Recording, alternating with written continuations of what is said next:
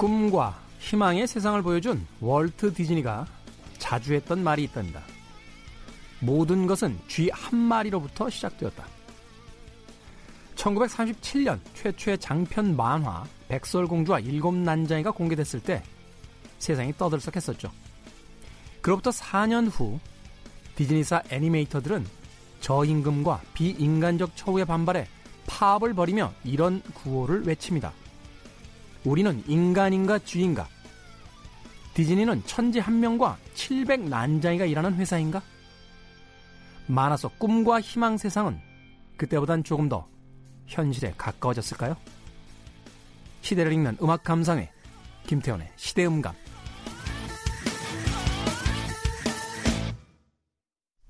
그래도 주말은 온다. 김태훈의 시대음감. 토요일 이 부에 이어 일요일 삼 부 시작했습니다. 시대음감은 토요일과 일요일 낮 두 시 오 분, 밤 열 시 오 분 하루 두 번 방송이 되고요. 본방을 못 챙기신 분들은 팟캐스트로 함께 하실 수 있습니다.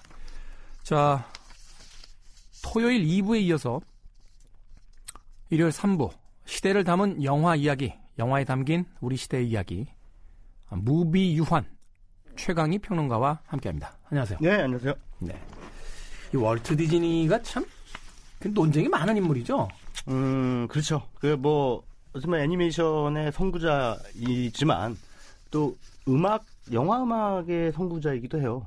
그게 스팀보트 윌리, 증기선 그렇죠. 윌리라고 하는 작품이 이제 최초로 예, 발성 영화이거든요. 최초의 발성 영화. 발성 애니메이션 영화. 아, 발성 애니메이션 영화. 네. 그러니까 천구백이십팔 년이죠. 네, 이십팔 년인데 네. 그게 어, 그 전에 이제 왜 무성 영화 시대에는 음악을 라이브로 틀었잖아요. 극장에서 틀었죠. 예, 네. 그러니까 안 맞는 거 자꾸. 예. 소위 우리 싱크로율이라고 예. 하는데 그 싱크가 안 맞는 거죠. 예, 예. 그건 슬픈 장면으로 넘어가고 있는데 행진곡 틀고 있고. 그럼 연주자가 지금 상황이 어떤지 지금 화면을 보면서 할 수가 없으니까. 왜 피트라고 그러나요? 밑에 네네. 들어가 있고 예, 막 이러니까. 예, 예. 네. 그러니까 이제 관객들이 보면서 야 음악 바꿔, 음악 바꿔, 뭐 이런 장면 바꿨어, 뭐 이러면서 그러던 시절에서 이제 그러면 여, 영화 제작자들이 아 이거 좀 좀 맞았으면 좋겠다, 딱딱 맞췄으면 얼마나 좋을까 이러다가 드디어 이제 사운드 트랙이라는 게 나오면서 음. 그게 이제 소위 말해서 이제 동기화죠. 음악과 장면을 딱딱 맞추는. 네. 그게 스팀보트 윌리가 최초로 그 동기화를 시도한 작품이에요.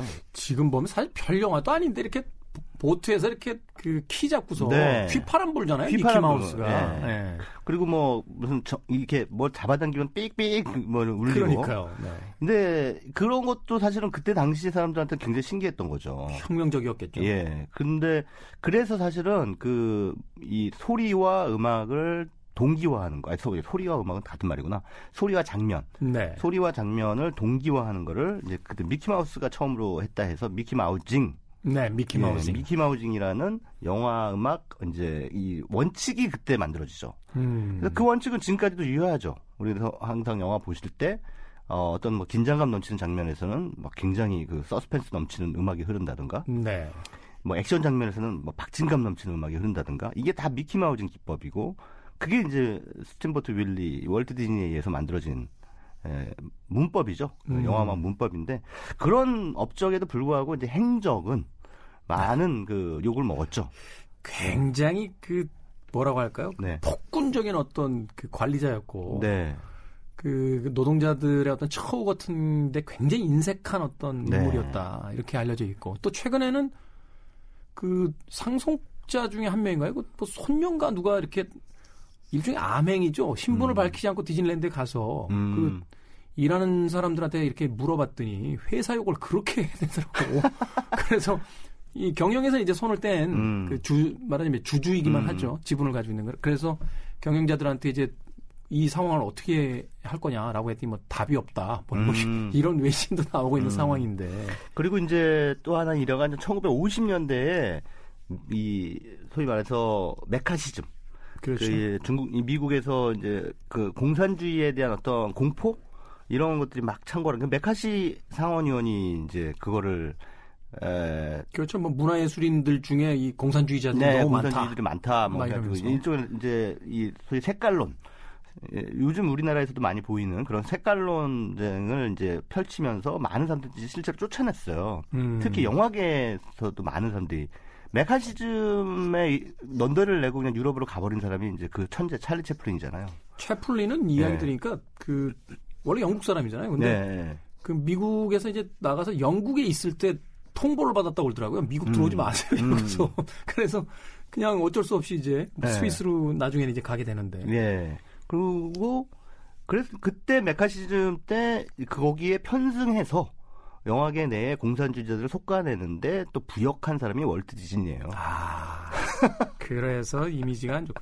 제가 이 그 이 네. 메카시즘에 대한 어떤 그 감정들이 네. 그 얼마나 오래가는지를 알게 된 게 예전에 좀 뭐 되긴 했습니다만 십 년 전인가 이십 년, 이십 년까지는 안 됐던 것 같아요. 십여 년 전쯤에 그 아카데미 시상식을 보는데 엘리야 카잔인가요? 음. 그 에덴의 동쪽인가를 만든 굉장한 명감독이잖아요. 근데 평생 공로상을 타러 나온 거예요. 네. 근데 그 이 엘리야 카잔도 역시 그 메카시즘 선풍 때 네. 동료 영화인들을 이제 고발해서 음. 사실은 공산주의자도 아닌데 네. 저 친구 이상한 얘기 많이 하더라. 음. 막 이런 걸 막 고발해가지고 많은 영화인들이 이제 그 직업을 잃었다는 거죠. 음. 그 일화를 알고 있는 영화인들이 왜 평생 공로상 이런 거 받으면 대부분 예의상이라도 다 일어나서 기립박수 치잖아요. 네. 안 일어나요. 음. 제가 그때 카메라가 잡힌 장면을 봤는데 이 조지 클루니가 앉아가지고 팔짱을 끼고 음. 박수도 안 치더라고요. 야, 오래가네. 네, 정말 오래가더라고요. 그거 진짜 뭐 할리우드의 뭐 원로 중에 원로인데 네, 예의를 갖추지 않는 거네. 예의를 갖추지 네. 않는다기보다는 젊은 영화인들이 네. 비록 과거의 일이라 할지라도 네. 자기 동료를 고발한 영화인들에게 음. 절대로 경의로, 경의를 표하지 않더라고요. 그러니까요. 예의를 표하지 않는 걸 보면서 음. 좀 여러 가지 생각을 했습니다. 네. 야, 그런 사람한테 상을 주는 것도 놀랍지만, 어, 그 상을 주는 현장에서 기립하지도 않고 박수치도 치지 않는. 그 몇몇, 몇몇 예. 모르는 사람들은 이렇게 치는 것 같아요. 네. 근데 이 아는 사람들은 예. 앉아가지고 다리 꼬고 아주 냉소적으로 쳐다보고 있더라고요. 그래서 음. 사실은 그 아카데미 시상식 보면서 깜짝 놀랐던 그런 기억이 있습니다. 아, 그 얘기 들으니까 옛날에 대종상 시상식 때 생겼던 해프닝이 떠오르네요. 어떤 사람이 그 시상자 발표를, 수상자 발표를 하러 시상자로 나왔는데, 이렇게 자기도 몰랐던 거예요. 누가 뭐 어떤 일종의 감독상을 이제 주기로 나왔는데, 그, 자, 지금 또 이제 발표를 하겠습니다 하고 봉투를 열었어요. 근데 자기가 평소에 에, 마음에 안 드는 인간이, 별로 좋아하지 않는 사람이 상을 받게 돼 있었던 거지.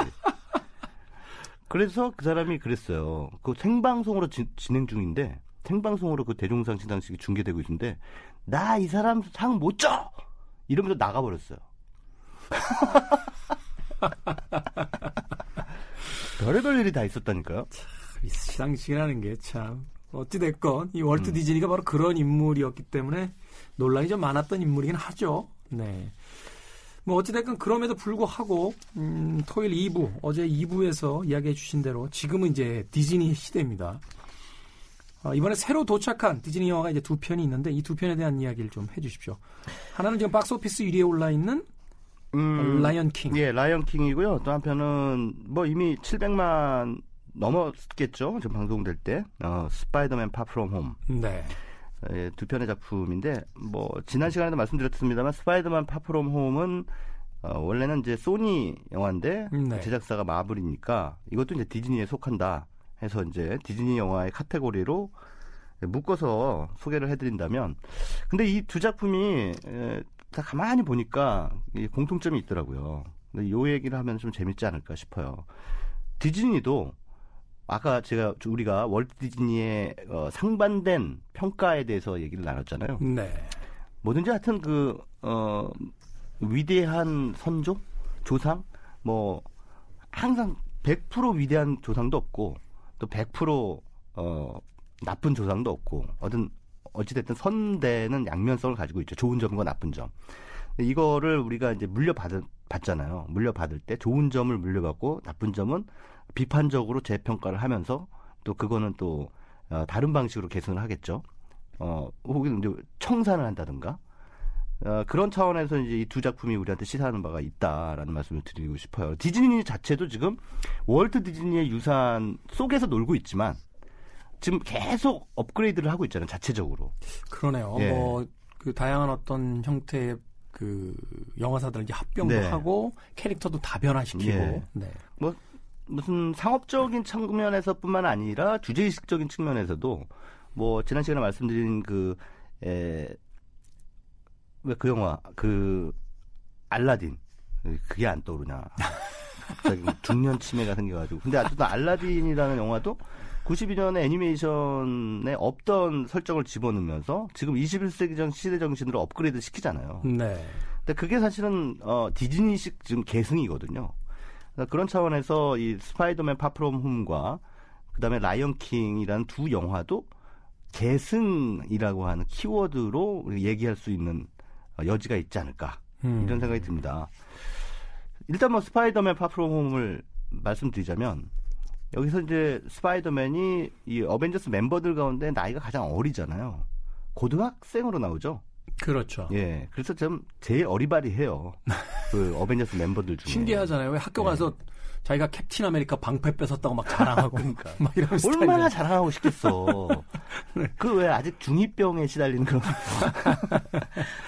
그 자기가 또 가지고 있는 슈퍼 파워. 이 거미줄 나가는 거. 네. 이것도 하, 숨기고 지내는 게 참 고통스러울 거예요. 근데 그거를 어떤 말은 하고 싶은데 어쨌든 말은 못 하고 친구 한 명은 알고 있죠. 자기하고 가장 친한 친구 한 명은 알고 있는데 어 그리고 또 쑥맥이에요. 또 사랑하는 그러니까 뭐 짝사랑하는 친구가 한 명 있죠. 여자 친구가. 음. 근데 이제 고백도 못 하고 뭐 이런 상황에서 이제 수학 여행을 가게 되잖아요. 여름 방학 수학 여행을.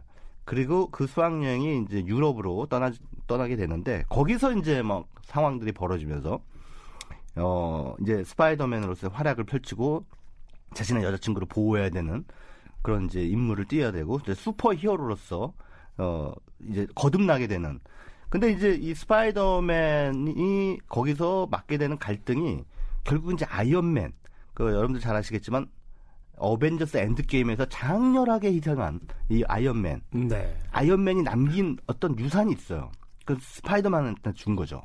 근데 이제 그거를 이제 뺏기 위한 어떤 나쁜 세력의, 악의 세력의 음모가 이제 펼쳐지게 되고, 결국 그거 뺏기잖아요. 음. 근데 다시 되찾으려고 하는 이제 이야기가 이제 펼쳐지게 되는데, 어, 그거를 되찾는 것 자체가 결국은 그 스파이더맨이 아이언맨을 잇는, 차세대 슈퍼히어로가 될 수 있느냐 없느냐의 이제 시험대를 통과하는 거죠. 그러니까 말하자면 이제 어벤져스의 일 세대가 가고, 네. 거기 이제 일 세대의 핵심이었던 더군다나 이제 그 어, 뭐랄까 시빌워에서는 이제 양 쪽으로 갈렸을 때 네. 각기 리더했던 아이언맨과 이제 캡틴 아메리카가 이제 퇴장하고 네.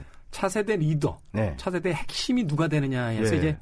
스파이더맨이 일단 그 일 번 후보로 이제 네. 그 등장을 한 거군요. 그러니까요. 이제 앞으로 스파이더맨이 책임이 막중한데 이놈이 아직 정신을 못 차리고 있단 말이죠. 그러니까 어찌됐든 이번 미션을 통해서 아, 제대로 된 어른이 돼야 되는 거예요. 이제 아직까지 그 소년 상태로 머물고 시비를 가릴 수 있는 능력이 없는 음. 그런 상태로 있으면 안 되는 거죠. 그러려면 이제 이 미션을 통과해야 되는데 아주 기가 막힌 어 이 함정에 빠지죠. 그게 뭐냐면 결국은 시뮬레이션과 시뮬레이션이 아닌 걸 구별을 해야 되는 거죠. 그 여기서 이 아이언맨의 그 초특급 기술을 훔치려고 하는 사람이 예, 펼치는 구사하는 기술이 바로 그겁니다. 아, 예, 소위 말하는 시뮬라시온 게임이에요. 장보드리아르. 예, 네. 진짜보다 더 진짜 같은 가짜를 만들어서 음. 그 안에 스파이더맨을 덫을 씌우는 거죠. 그 거기 함정에 빠뜨리는 거죠. 그러면 스파이더맨은 뭐가 진짜인지 뭐가 가짜인지 전혀 구분을 못하기 때문에 막 헤매는 거예요. 이제 그런 상황에서 결국은 스파이더맨이 성장하고 거듭나는 결정적인 계기가 이것은 진짜보다 더 진짜일 뿐이지 가짜다.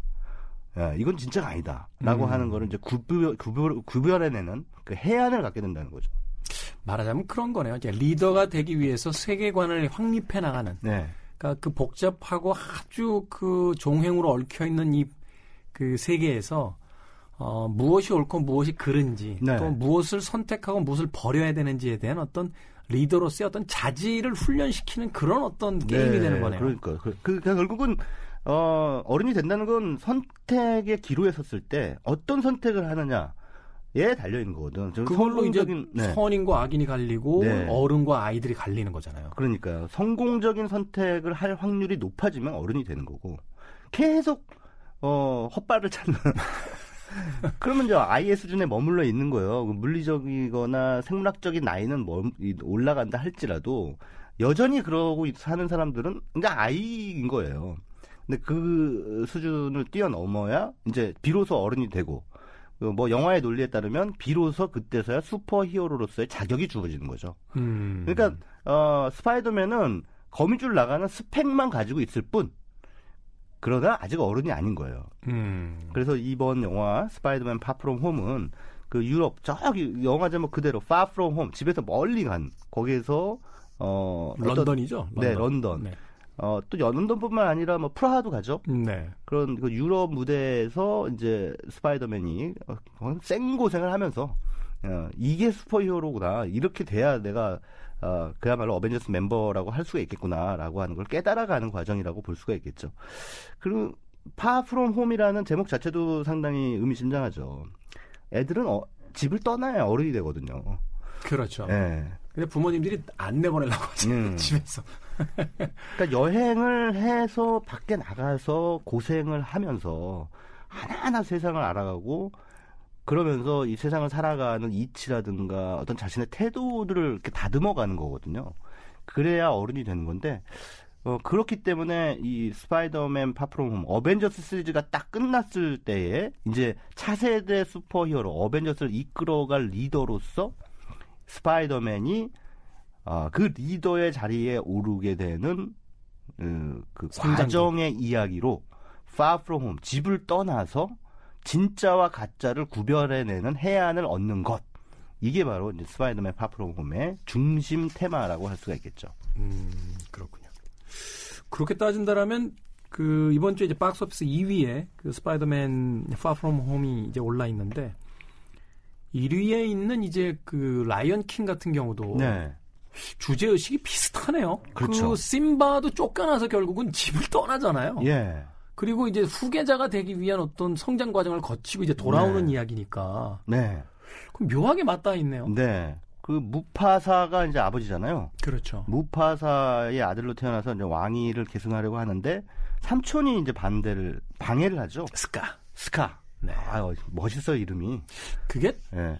이 얼굴에 이렇게 상처가 있어서 스카 네, 아닌가요? 그래서 그렇죠? 스카예요. 네, 네. 그 목소리도 그 왜 노예 십이 년의 솔로몬 노섭 역할을 맡았던 그 이름이 좀 복잡해져서 기억이 안 나요. 치웨텔 뭐 아지오프인가 그래요. 네네네. 네, 네, 근데 네. 그 배우가 목소리 연기를 했는데 어, 이 스카의 계략에 빠져서 결국 아버지를 잃고 그러니까 왕인 아버지를 잃고 어, 쫓겨나고 그 무리에서 쫓겨나서 어디 이상한 데 가가지고 이제 막 동물들끼리 이제 서연하게 노는 어, 정글이긴 한데 그, 거기도 이제 이 세계관이 다른 정글이죠. 그러니까 아버지는 아버지의 가르침이 뭐냐면 세상은 이제 영화 딱, 딱 시작했을 때 나오는 노래가 선언적으로 얘기를 하죠. Circle of Life 음. 생명의 순환. 그러니까 세상은 순환한다. 그래서 아 그러면은 어.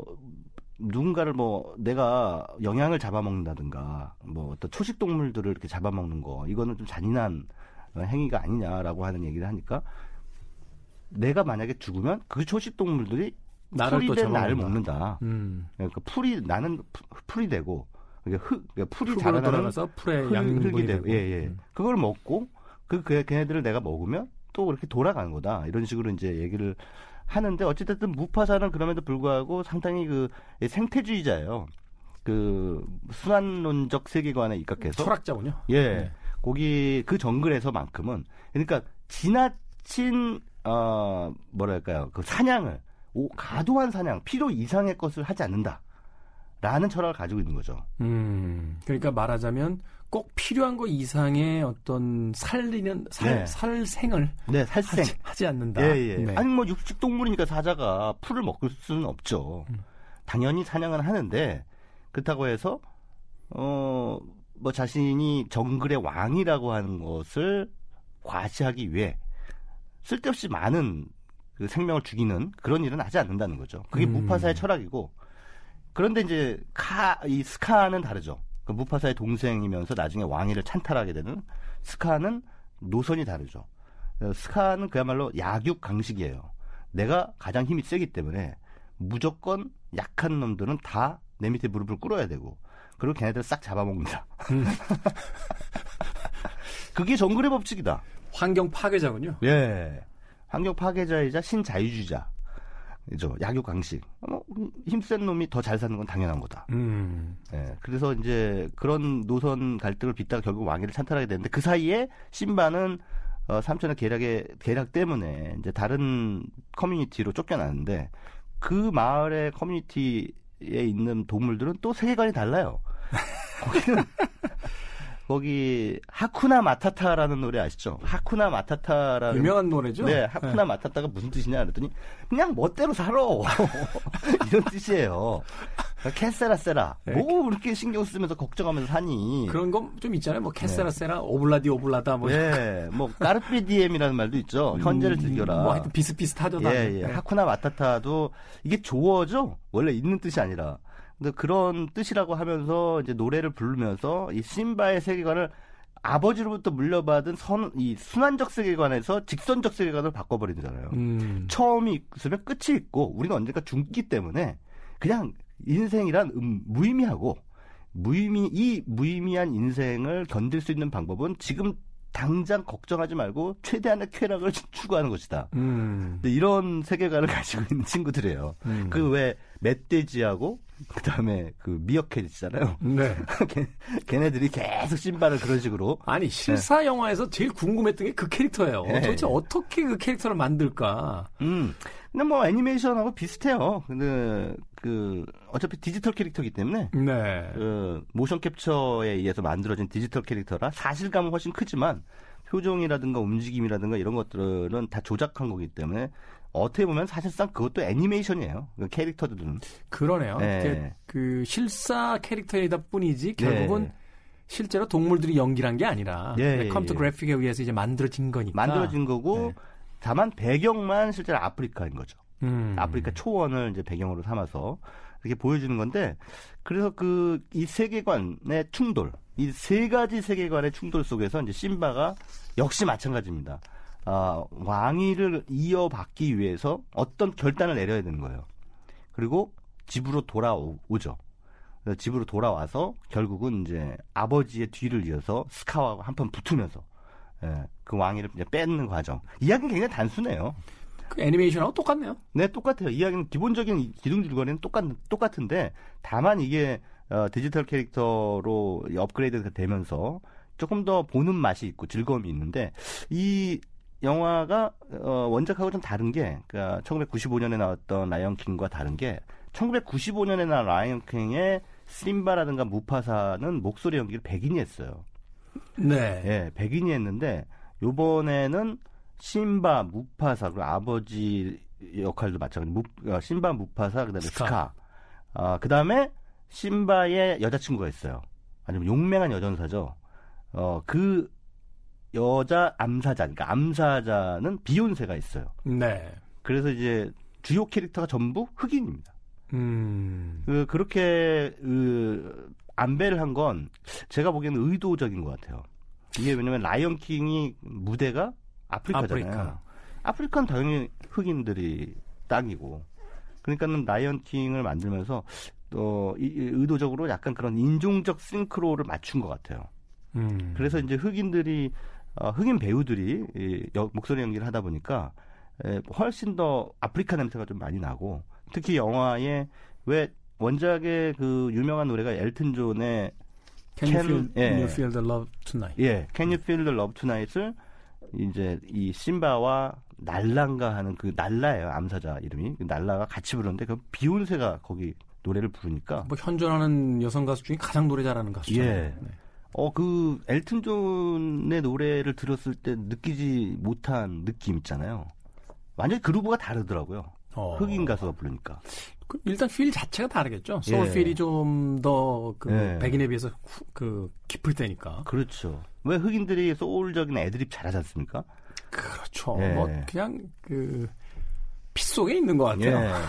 예. 그래서 그 노래를 그 비욘세 버전으로 들으니까 아 느낌이 그러니까 이 새로 아 그런 음악적인 차원에서의 업그레이드가 어, 이 라이언킹의 차별화 포인트가 아닌가. 서사 구조는 똑같은데. 음. 근데 앞서 말씀드렸다시피 이 라이언킹도 파프롬 어, 스파이더맨 파프롬 홈처럼 계승이라고 하는 키워드를 가지고 이야기를 펼쳐나가서 결국은 이제 차세대, 다음 세대가 선조의 것을 받아들여서 어, 그 전통을 이어가는 그런 음. 이야기거든요. 네. 어, 스파이더맨은 아이언맨의 뜻을 이어받아야 되는 거고 그 다음에 심바는 무파사의 뜻을 이어받아야 되는 거죠.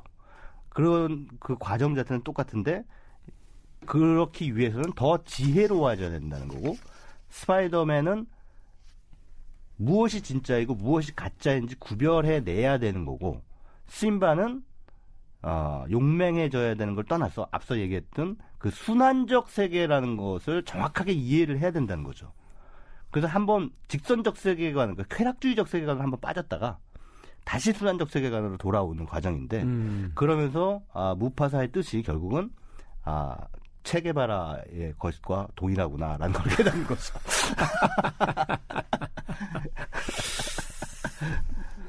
결말은 그냥 주관적으로 해주신 거죠? 아 그렇죠. 그래서 이제 제가 보기에는 딱 보면서 그런 생각이 들었어요. 아 저기 저 스카가 네. 예, 예전에 그 천구백팔십 년대에 신자유주의 양두 양대 산맥이었던 그 레이건이나 어, 대처 영국의 대처 수상을 연상케 한다면 무파사는 약간 좀 체게바라 같다 음. 그런 느낌이 들었는데 그러니까 그 길을 이제 심바가 계승을 한 거죠. 네.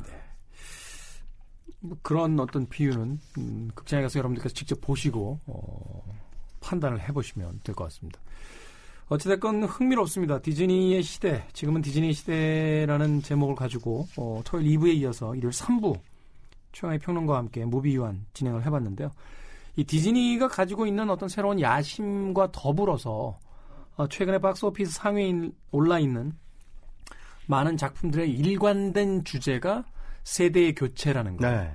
지난 시간에 이야기해 주셨던 알라딘 같은 경우도 결국은 이제 과거의 아버지 술탄이 자신의 네. 딸인 그 자스민에게 이제 그 자리를 넘겨주는 것으로서 영화가 네. 엔딩을 맺게 되고 또 이후에 지금 그 개봉을 앞두고 있는 뮬란 같은 경우도 결국은 그 딸이 어 전쟁터에 나가게 되면서 이제 새로운 세대의 어떤 어 대두 같은 걸 보여주고 있기도 음. 하고 심지어 토이스토리 사도 보면서 그 우디의 어떤 퇴장 같은 모습을 음. 보여주면서 아, 이 토이스토리가 혹은 다른 캐릭터에서 계속될 수도 있겠다라는 어, 생각을 하면서 전 세대 토이들의 어떤 퇴장 같은 그런 느낌도 있었거든요. 음. 결국 어떤 시대적 변화를 네. 어, 이 세대 교체로서 디즈니가 읽어내고 있는 것이 아닌가 하는 또 생각이 드네요. 그래서 저도 이 두 편의 영화를 보면서 이거를 이제 뭐 아전인수라고 하실 분도 계시겠지만 우리 사회, 우리가 살아가는 세상에 한번 대입을 시켜봤어요. 그러니까 세대 교체라는 게 뭐지? 어, 어쨌든 뭐 우리는 대를 계속 이어가잖아요. 우리가 어, 선조들을 우리의 선배들로부터 영향을 받고 그것을 우리가 또 소화해내가지고 우리 것을 만든 다음에 그 다음에 또 우리 후배들한테 영향을 미치고 우리, 우리 후배들이 근데 이제 우리 후배들은 우리한테 꼰대라고 부르잖아요. 저희도 저희 아버지 세대 그렇게 불렀어요. 네. 예, 예. 기억 안 나세요? 옛날에 아, 저희 우리, 우리 예. 젊었을 때. 근데 어떤 뭐 그렇습니다. 어, 그러니까 기성세대로부터 뭐 배울 배우는 것도 좋지만 기성세대를 극복하는 것도 저는 계승이라고 봐요. 음. 발전적 차원의 계승이라고 보고. 그렇죠. 네. 네. 근데 어, 그런 차원에서 이제 그 어떤 가치관을 어, 우리가 이어받고 물려줄 것인가라고 하는 것을 끊임없이 고민하는 게 중요한데 또 어떤 먹고 사는 문제에 있어서도 그래요. 저는 뭐 요즘에 모 방송국에 다큐멘터리 그 만드느라고 가 있는데 거기 가보면은 오십 대 중반 이후에 되시는 분들이 오셔서 아무 일도 안 하시고 자리에 앉아 계시고 연봉은 일억씩 받아가요. 그런 분들이 백 명이 넘어요. 그럼 그런 분들만 다 솎아내면 이거 좀 잔인한 얘기지만 백억이 남아요. 그런데 그 회사에 어, 왜 젊은 세대들 있지 않습니까? 이십 대, 삼십 대 이런 분들 가운데 비정규직이 많아요. 음. 방송국이 특히 비정규직이 많지 않습니까? 임금이 정규직의 육십오 퍼센트, 칠십 퍼센트밖에 안 돼요. 그런데 그 친구들이 자꾸 떠나요. 이직을 한단 말이죠. 그럼 왜 그만둡니까? 라고 물어보면 불안하다는 거예요. 사는 게. 최강희 평론가도 비정규직 네. 아니에요? 아니, 저야 자발적 비정규직이죠. 어, 그렇죠. 근데 그분들은 정규직이 되고 싶어도 못 되는 분들이거든요. 음. 그런데 임금 수준도 정규직보다 낮은 데다가 고용 불안까지. 예. 음. 그리고 일은 정말 열심히 해요. 왜? 가장 에너제틱할 때니까. 음. 그러면 그 회사 와서 점심 먹고 퇴근하시는 그 일억씩 받아가시는 분들 있잖아요. 그분들만 그만둬 주시면 저 친구들 전부 정규직으로 다 바꿔줄 수 있는데 임금도 올려주고. 그분들이 그만두는 거보다는 그분들이 좀 일을 해주시면 안 되겠습니까? 근데 일을 못해요 또. 그러니까 이 시스템의 변화라든가 네. 예, 방송 환경의 변화에 또 적응을 잘 못하고 거기에 음. 또, 또 그걸 배우려고 하는 것도 하지도 않고 음. 게으르고. 그래서 야 이게 이게 바로 이 한국 사회의 어떤 세대 교체의 이 부조리구나. 음. 모순된 풍경이다. 음. 그러니까 왜 좀 그만두세요라고 뭐 직접적으로 얘기는 못하지만 그런 얘기를 하면 그래요. 그분들은 명분이 있죠. 아 지금 내가 그만두면 우리 애들은 어떡하냐? 지금 이제 다 대학가니고 이제 곧 결혼할 나이인데 네. 아니 애들이 막 부양 돈 진짜 많이 들어갈 때라는 거죠. 근데 이거를 어떻게 내가 그만두냐라고 하면 그 말은 결국 자기 아들, 자기 딸을 부양하기 위해 남의 자식들을 지금 착취하고 있는 거거든. 저기... 남의 집 자식도 착취하고 있는 거잖아요. 무슨 얘기인지는 알겠는데 네. 왜 여기 와서 다른 회사 얘기를 자꾸 하시는 거예요? 아 여기 케이비에스도 아마 그런 상황은 아마 대동소이할 것 같아요. 그래서 그런 생각이 들어요. 근데 본인들도 이제 일하는 음. 거 지겹고 그래서 아이 사실 뭐 오십까지 일했으면 일을 한 만큼 한 거지 뭘. 음. 근데 이제 문제는 뭐냐면 그만두면 뭘 해야 될지 이게 모, 모르겠다는 거예요.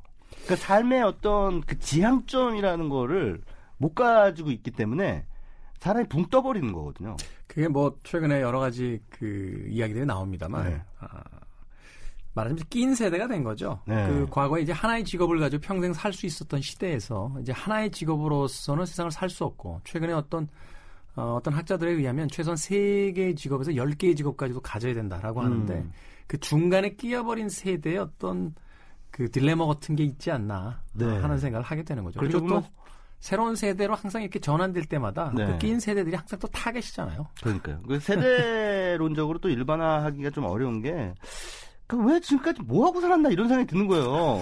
아니 오십이 다 넘어가지고 어, 자기가 어떤 직장을 다니지 않았을 때 뭘 하면서 살 것인가에 대한 그런 준비를 왜 하지 못했지? 음. 집 가지고 차 가지고 뭐 어디 저기 지방에다가 아파트 하나 사놓고 뭐 이런 것만 신경 썼지 실제로 인생에 있어서 중심 가치라는 것을 잡는 데 실패했다는 거죠. 음. 그건 정말 한심한 거다. 그런 음. 사람들이 예, 우리 한국 사회의 기성세대로 있는 한 이 제, 이 아주 건전한 세대교체는 우리가 이 봤던 스파이더맨이나 혹은 라이언킹에서 봤던 그런 가치관의 전수 이거는 한국 사회에서 꿈꾸기 굉장히 어려울 것 같다라는 생각이 들면서 정말 기성세대들이 반성해야 되고 지금이라도 늦지 않았으니까 공부를 좀 하셨으면 좋겠습니다. 기성세대 한 사람으로서 네. 반성하겠습니다. 아니 우린 반성 안 해도 돼. 우리는 알잖아. 그리고 우리는 자유롭게 살고 있잖아. 우리 직장 없어도 이렇게 자유롭게 잘 놀잖아요. 뭐 생각해보니까 정규직보단 비정규직으로 산 지가 오래됐어요. 네.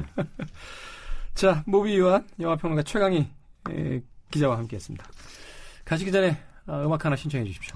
예, 그 라이언킹 딱 시작하면서 아프리카 초원에서 태양이 쫙 떠오르면서 이제 이 음악이 나오는데 아주 선언적으로 아, 이 아프리카의 그 어, 장대한 자연 속에서 우리, 우리 인간의 존재 뭐 이런 것들이 뭐고 우리가 살아가는 이 지구라고 하는 것에 대해서 생각할 수 있게 만드는 그런 곡이죠. Circle of Life라는 곡을 한번 듣겠습니다. 네, Circle of Life. 어, 아쉽게도 녹음하고 있는 지금 시점에 저희가 어, 이번 영화의 오에스티를 구하지는 못해서요. 어, 애니메이션 오에스티 중에서 이 곡 준비했습니다. 고맙습니다. 네, 감사합니다.